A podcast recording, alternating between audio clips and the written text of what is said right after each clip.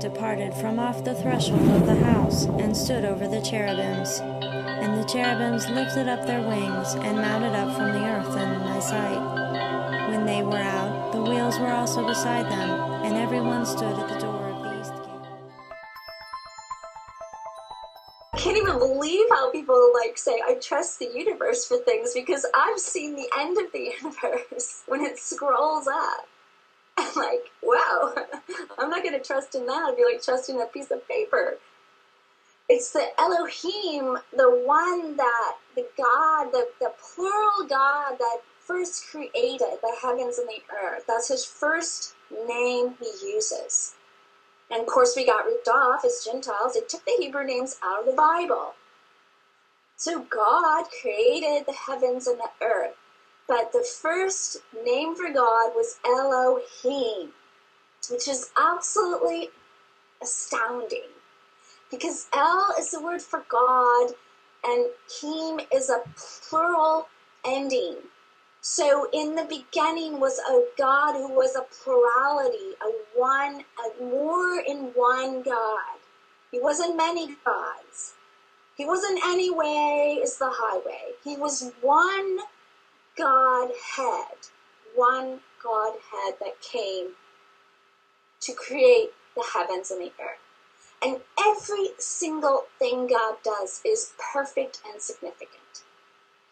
And the Word of God, when I saw the vision of the end of the universe, the only thought I had there was other than like I was totally freaked out I want to be inside the Word of God. I want to be in the Word, know the Word, and know all of the Word. And do I think the Word is valid? Yes. Do I think that it is the only Word? That I'm questioning. Because of the Council of Nicaea, they canonized the Word, but there were some books and some writings of Nicodemus different people that were left out.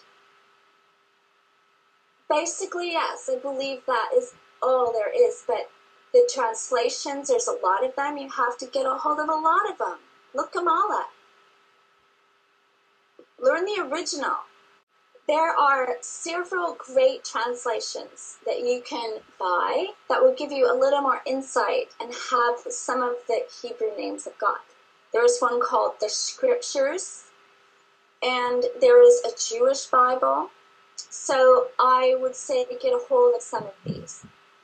Now, before I get off on that track, it's the Word of God is what you need to know.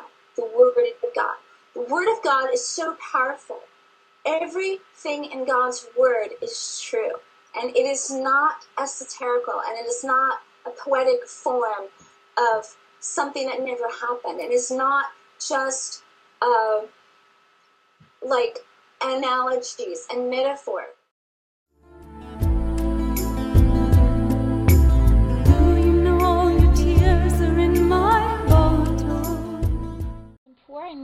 To, know the people that they are coming and they are dying to hear that there's a God who loves them.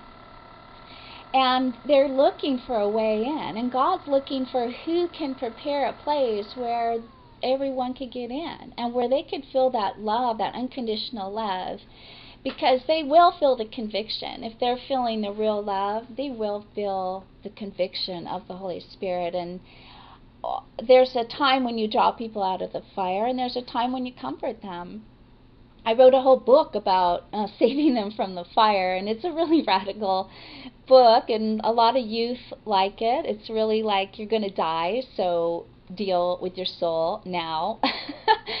um, so there is a time for that, but I just really want people to be aware. Like if somebody comes to you from uh, a certain country, maybe you can know a little bit about that country or know a little bit of the history um, especially when it comes to the Middle East. It's so important. They're so super sensitive the, from Israel and from the Middle East. And but in all countries. It's so great. Like one time I, I, I tried to learn a little bit in different languages, so I met a, I just learned a little Latvian, and then I met a girl from Latvia, which is a very small country, and I said, Sphinx!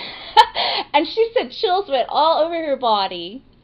And she was so happy that I knew something in her language, and it opened her heart right away. So we could end up having a relationship where I could end up sharing with her, and she, it was very anointed and beautiful. And then I spent some time like in the 7-Eleven, you know, with the people there trying to learn some of their languages, and I I learned a little bit of um. I was trying to learn Hindi, but then I really found out it was the Sikhs language. Um, and when you say hello, it's Sat Sri Akal, Sat Sri Akal.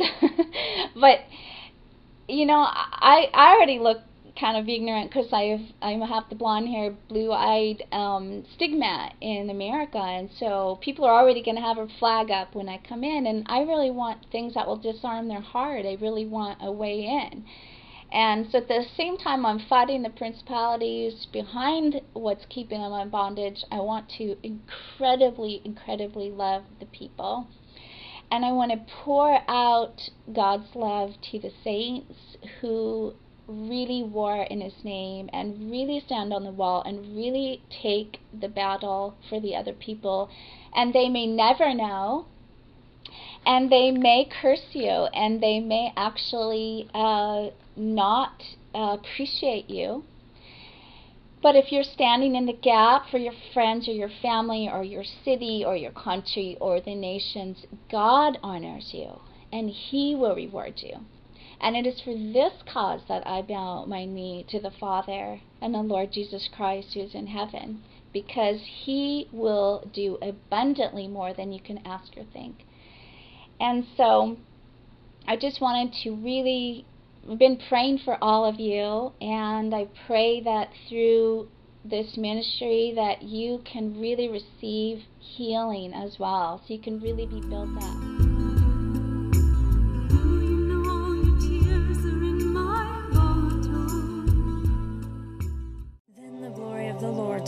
From off the threshold of the house, and stood over the cherubims. And the cherubims lifted up their wings, and mounted up from the earth in my sight. When they were out, the wheels were also beside them, and every one stood at the door.